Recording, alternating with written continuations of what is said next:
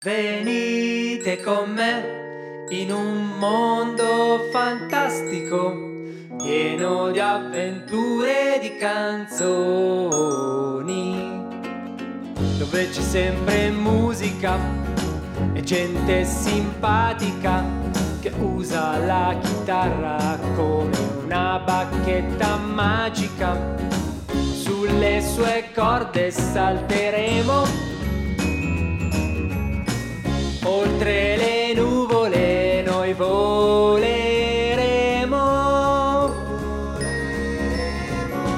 Io Elvis e i suoi amici, che storie incredibili, alieni, biciclette, uccellini e sommergibili, che storie pazzerelle, non sto più nella pelle, ne sentirete delle belle Rock Teller.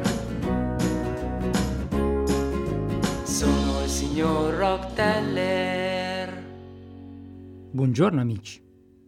Oggi il cielo è di un colore blu strano, un blu elettrico. Mi sembra di vedere anche qualche lampo, ma no, sono saette colorate. Che sia in arrivo un temporale spaziale? O forse è solo che ho dormito poco? Sono corso così subito in soffitta a controllare che l'abbaino non fosse rimasto aperto e mi sono rimesso a spulciare tra le cose dello zio Elvis. La mia è proprio una mania, un'ossessione. Se mi capita per le mani uno dei suoi quaderni, poi, non riesco a resistere. Devo iniziare a sfogliarne le pagine e perdermi nei suoi racconti. Su quello che ho trovato oggi c'era il disegno di una navicella spaziale che mi ha colpito molto. Era gialla e arancione con una striscia color arcobaleno lungo tutta la fiancata. Ma guarda lo zio, ho pensato. Non sapevo gli piacessero le avventure spaziali, e invece. E così mi è tornata in mente quella storia, la storia di David, un ragazzo che aveva gli occhi di due colori diversi, uno azzurro e uno castano. David amava le storie sullo spazio e anche la musica rock.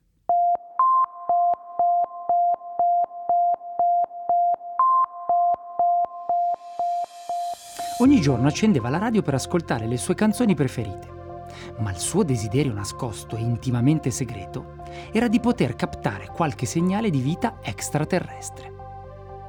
Una notte, mentre era in ascolto di una piccola stazione rock, in gran segreto perché i suoi non approvavano che perdesse tempo con la musica, sentì attraverso il suo apparecchio radiofonico uno strano bzzz e una serie intermittente di bip bip, bip Sembrava proprio un messaggio in codice.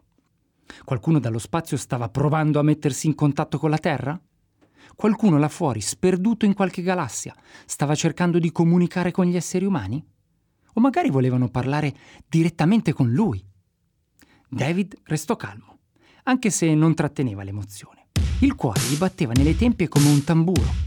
Aveva i brividi e la pelle d'oca, d'anatra e di struzzo, eppure un po' di strizza cercò di tradurre quel segnale che ad un primo ascolto sembrava completamente sconosciuto. Inizialmente non capì nulla, poi provò ad unire quello strano codice con le note e le parole delle canzoni che passavano in radio e così, per magia, gli giunse chiaramente il messaggio. Yes!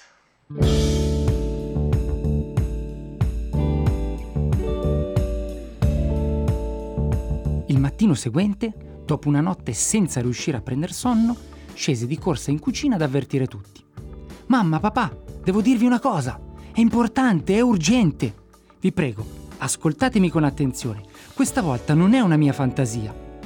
C'è un uomo delle stelle, intendo proprio un extraterrestre che aspetta là in cielo. Vorrebbe venire ad incontrarci, ma ha paura di spaventarci. È in orbita con la sua navicella spaziale e dice di avere molti consigli utili per noi. Viene in pace, non ci farà del male. Questo uomo delle stelle diceva di chiamarsi Ziggy Stardust e veniva da Marte. Per ora non era dato di sapere di più. I genitori di David ovviamente non presero sul serio la cosa e anzi risposero indispettiti al figlio di vestirsi e andare di corsa a scuola perché già si era fatto tardi. Non avrebbero tollerato altre storie assurde altri racconti deliranti sullo spazio o bagianate cosmico-galattiche simili. David non perse tempo a convincerli, ormai con i suoi non si comunicava, e allora corse a scuola da Mick, il suo migliore amico, per raccontargli che cosa gli era capitato. È l'uomo delle stelle, ti dico, questa volta è tutto vero. Mi ha trasmesso un messaggio, mi ha parlato. Si è raccomandato di non farlo volare via, perché non ha molto tempo. Aspetta, David, sei proprio sicuro? chiese Mick. Ma che cosa ti ha detto? David era troppo eccitato. Se ascoltiamo quello che vuole dirci, potremo salvarci, capisci, Mick? Ma salvarci da cosa, David? Non capisco. È una questione vitale per il nostro pianeta. Ti spiego tutto, tranquillo, ma dopo. Guarda, da quello che ho capito, questo è un ragazzo come noi. Pare pure che conosca canzoni rock spaziali mai ascoltate, balli marziani divertentissimi e buffissimi scherzi da fare ai genitori. Sento che possiamo fidarci, diamogli una chance. David convinse Mick e così mandarono subito un messaggio all'uomo delle stelle, collegando la chitarra elettrica di David all'antenna della radio. Con un paio di accordi in maggiore gli diedero appuntamento a mezzanotte. Lo avrebbero aspettato sul tetto.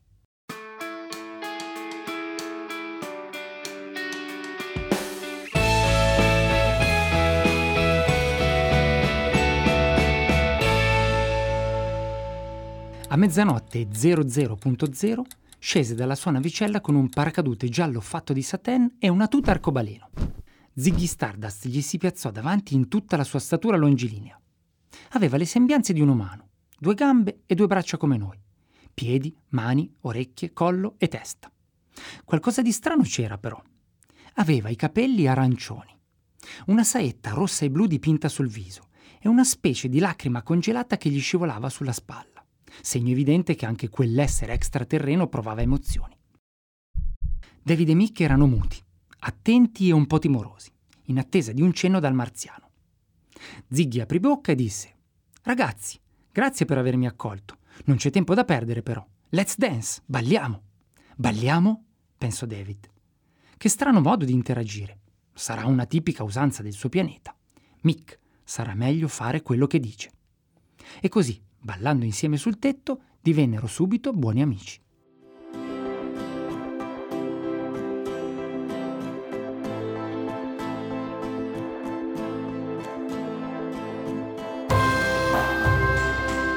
L'uomo delle stelle passò la notte con loro, svelando ai ragazzi il motivo del suo arrivo sulla Terra. Io sono un fuggitivo, disse Ziggy, sono un ribelle, uno dei Rebel Rebel. Il mio pianeta è gravemente in pericolo. Dopo migliaia di anni luce vissuti in pace ed armonia, senza un capo o un re, senza politici e gerarchi, la libertà per tutta la popolazione di Marte è in grave pericolo. Il giorno di Halloween, la nostra festa più bella, è successo qualcosa di gravissimo. Vedete, da noi questo evento dura tre settimane marziane e si festeggia travestendosi tutti, ma proprio tutti, da terrestri. Si balla sempre, senza mai dormire. Si gioca a nascondino nei buchi neri, a un 2-3 cometa, a obbligo gravità e alla corsa nei sacchi giù dai crateri. Alla sera poi si creano grandi cerchi di persone che cantano e si accendono candele all'interno dei meteorilli, grossi frutti deliziosi al gusto di lava essiccata, ferro candito e sabbia pepata. Non si fa dolcetto e scherzetto come da voi, perché da noi gli scherzi valgono tutto l'anno. Insomma, distratti e felici, nessuno si accorse di quello che stava succedendo durante i festeggiamenti.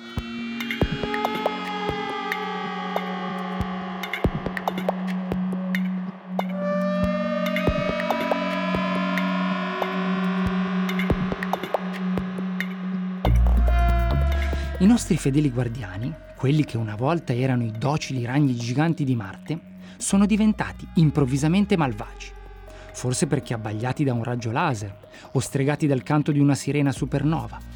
Si sono tramutati nei terribili Spiders from Mars e ora hanno preso il controllo del pianeta. Sono pericolosissimi, sono cattivi e ingordi, hanno zampe pelose lunghe anche 6 metri e un quarto, bocche a forma di tenaglia e denti aguzzi e velenosi. Per seminare il terrore si sono coalizzati con i Diamond Dogs, i levrieri d'acciaio con i canini di diamante. Un tempo anche loro mansueti e saggi, ora invece rabbiosi e molto feroci. Gli Spiders from Mars hanno assunto il potere in poche ore. hanno vietato tutti i festeggiamenti e costretto le persone a chiudersi in casa. Sono tutti terrorizzati. Sembra che abbiano un progetto ancora più malvagio. Sul versante ovest del pianeta hanno iniziato a costruire grandi centrali valvolari, che hanno reattori nucleo-carbo-marzia-ossido turbo-vettoriali per convertire il calore del nostro pianeta in energia elettrica e in vari tipi di carburante. Vogliono costruire grandi città con strade e automobili, ma cento, mille volte più potenti e più inquinanti delle vostre. E poi centri commerciali e hotel, proprio come qui. Siccome stanno per esaurire tutto il calore del pianeta, perché da noi non fa così caldo, ora vogliono impadronirsi della Terra e del suo potenziale. Hanno notato che il vostro mondo si sta surriscaldando così velocemente che presto sarà alla temperatura giusta per il loro perfido piano. Sono ghiotti e voraci, non aspetteranno molto. Siete davvero in grave pericolo ed io sono venuto ad avvisarvi. E così dicendo attivò i propulsori delle sue scarpe spaziali con il tacco e risalì sulla sua navicella per tornare al suo pianeta.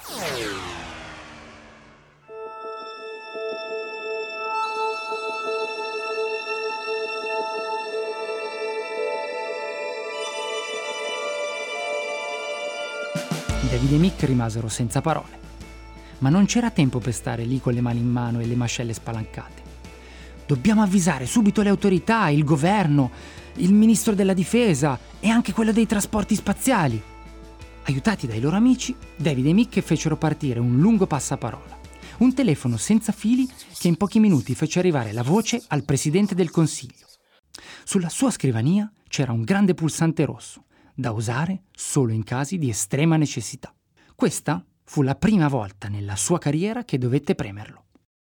Il pulsante era direttamente collegato alla stanza del comandante del quartier generale di Space Oddity, la base di lancio dei razzi per le missioni spaziali. Una volta premuto, il protocollo prevedeva allerta immediata, armamento delle turbine del Super Shuttle e inizio della missione. Il pilota di turno Quel giorno era uno dei più esperti e coraggiosi astronauti del mondo, il famoso Major Tom, il maggiore Tom. Comandante, sono pronto, disse. Procediamo. Sul maxi quadrante della torre di controllo si accese il LED luminoso con i numeri del conto alla rovescia.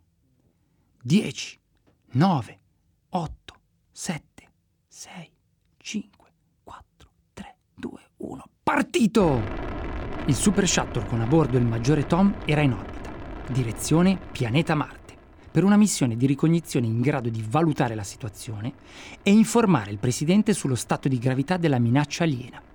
Appena superata la Luna, alla velocità di crociera di 8000 miglia cosmiche al minuto, il maggiore Tom sentì un colpo sotto la fusoliera dello shuttle e vide la spia di uno dei motori spegnersi improvvisamente.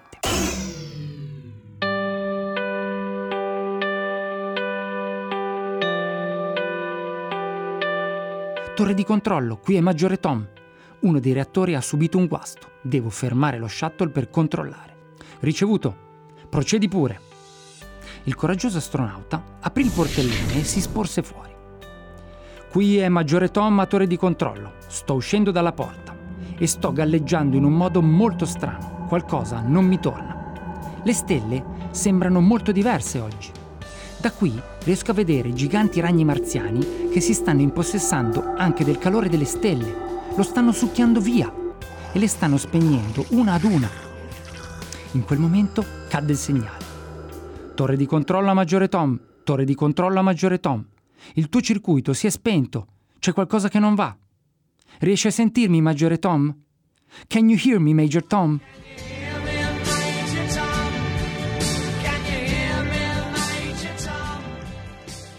Lo shuttle del Maggiore era in stato di avaria gravissima.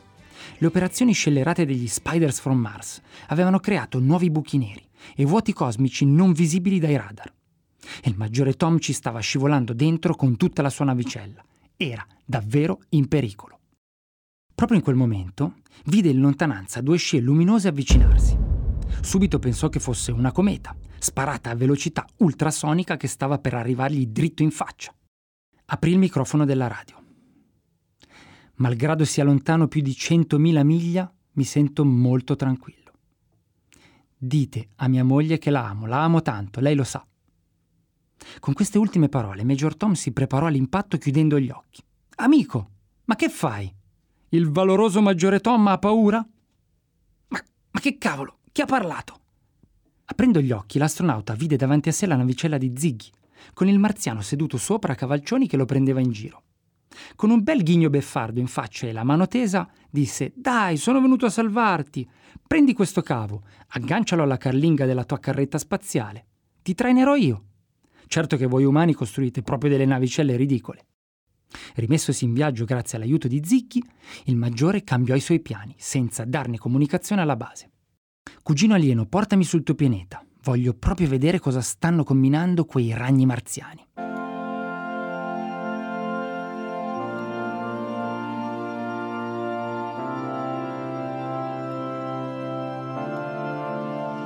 Arrivati nei pressi del grande pianeta rosso, Ziggy dovette inventarsi qualcosa per non farsi scoprire dai ragni giganti e dalle loro sentinelle, i terribili Diamond Dogs, e così chiamò il suo amico Aladdin Sane, il meccanico dalle mani magiche che gli aveva costruito la navicella, il quale spruzzò una speciale polvere di stelle sulle astronavi di Ziggy e sullo shuttle del Maggiore, per renderli invisibili per qualche minuto, giusto il tempo di andare a nascondersi nel cratere del vecchio vulcano di Marte, il più alto quello che dominava la vista di tutto il pianeta.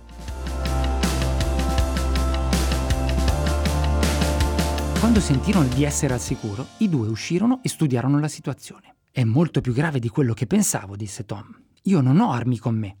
Ho soltanto un piccolo bengala da usare in caso di emergenza e una pistola spara coriandoli e stelle filanti per festeggiare l'eventuale scoperta di un nuovo pianeta. Ziggy rimase un po' deluso. Sperava che il maggiore lo aiutasse a salvare il suo pianeta. È questione di ore, al massimo di giorni. Se non interveniamo subito, i ragni di Marte scenderanno sul vostro pianeta e lo conquisteranno. Per voi, ma anche per noi, non ci sarà più scampo, non ci sarà futuro. Ragazzi, avete bisogno di una mano? Io forse un'idea ce l'ho. Chi aveva parlato? David? Ma che ci fai qui? Da dove sei uscito? disse Ziggy stupito di veder comparire il suo amico terrestre all'improvviso. Mi sono nascosto sull'astronave del maggiore Tom. Tu forse non sai che io so camuffarmi molto bene. Sono una specie di camaleonte. E quale sarebbe la grande idea? Sentiamo, lo provocò il maggiore Tom, rimasto irritato per non essersi accorto di quella presenza. Studiando sui libri di scienze mi sono interessato a Marte e ho scoperto che i grandi ragni marziani non tollerano una cosa: i suoni distorti e tutti gli accordi del giro di Do. Dai, forza, procuratemi un amplificatore. La chitarra me la sono portata da casa. Ziggy e Tom si diedero da fare, non c'erano alternative, bisognava almeno provarci. Il ragazzo di Marte fece un fischio al suo vecchio amico Halloween Jack, conosciuto per essere stato il primo rocker sulla faccia del pianeta rosso. In pochi minuti David aveva a disposizione non un amplificatore, ma un impianto da 10.000 watt di potenza. Il maggiore Tom fece il resto. Sparando il suo bengala in aria, attirò l'attenzione dei Diamond Dogs e si mise a ballare proprio sul bordo del cratere per prendere in giro i giganti ragni di Marte. Tutti gli occhi e le orecchie erano rivolti verso di loro. David attaccò il jack della sua chitarra, inserì il distorsore e scatenò una potenza di accordi rock sulle teste di quei cattivoni pelosi. Le note potenti di David avvolsero le zampe dei ragni come magneti attaccati al metallo. Appena provarono a muoversi, inciamparono e caddero a terra, restando inermi. I cani, invece, patirono l'inferno a causa delle note più acute della chitarra che come trapani bucavano i loro timpani e li lasciarono immobili, inebetiti. Approfittando della situazione, tutta la popolazione di Marte uscì dalle case. Facendosi forza e coraggio, avvolsero i malvagi ragni e i loro cani in grandi reti da pesca spaziale. Poi li misero al sicuro su una grande nave, che spedirono dritta per dritta in un lungo viaggio di sola andata verso il più sperduto dei pianeti ancora da scoprire, in qualche lontanissima galassia remota.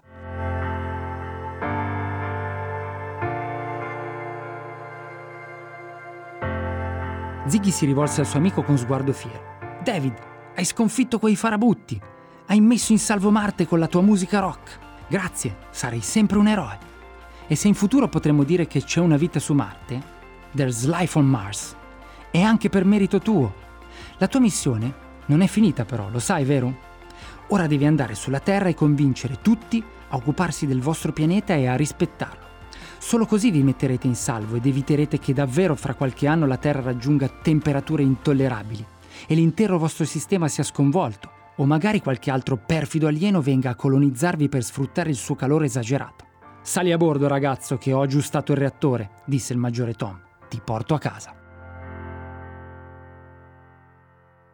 Durante il viaggio di ritorno sullo shuttle, David cadde in un lungo sonno, stravolto dalle fatiche di quella giornata così incredibile. Quando si svegliò, era appena atterrato alla base sulla Terra. Mettendo le mani in tasca trovò un biglietto. Conto su di te, sai cosa fare. Il tuo amico per sempre, Zicchi. David, preso dall'orgoglio, imbracciò la chitarra uscendo dallo shuttle e iniziò a cantare changes. Tocca a noi cambiare il mondo, è questo che faremo. E così fece davvero. David chiamò a raccolta i propri amici e diffuse le parole di Ziggy e i suoi consigli per proteggere il pianeta e fermare il surriscaldamento della Terra. Si creò un'onda spontanea di milioni di voci che si può ascoltare forte ancora oggi, tutte unite in un solo coro per salvare il mondo.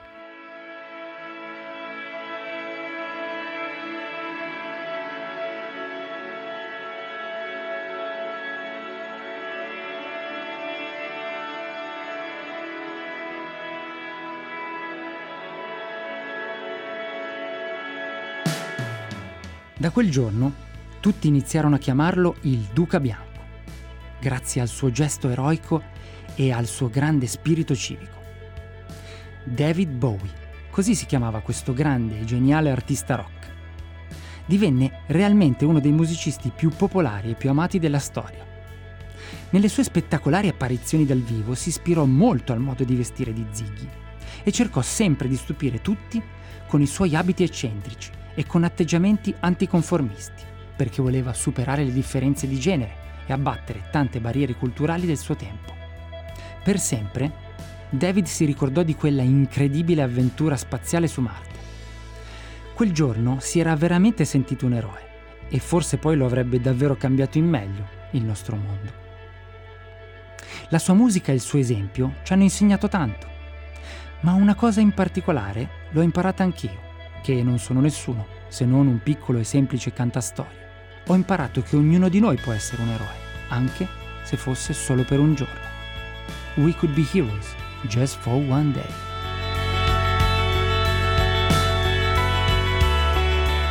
Come avrete capito, questa storia incredibile è ispirata ad una canzone di David Bowie che si intitola Starman. Io vi consiglio di andarvele a ascoltare tutte le canzoni di David Bowie. E io vi aspetterò qui, come sempre. Alla prossima storia.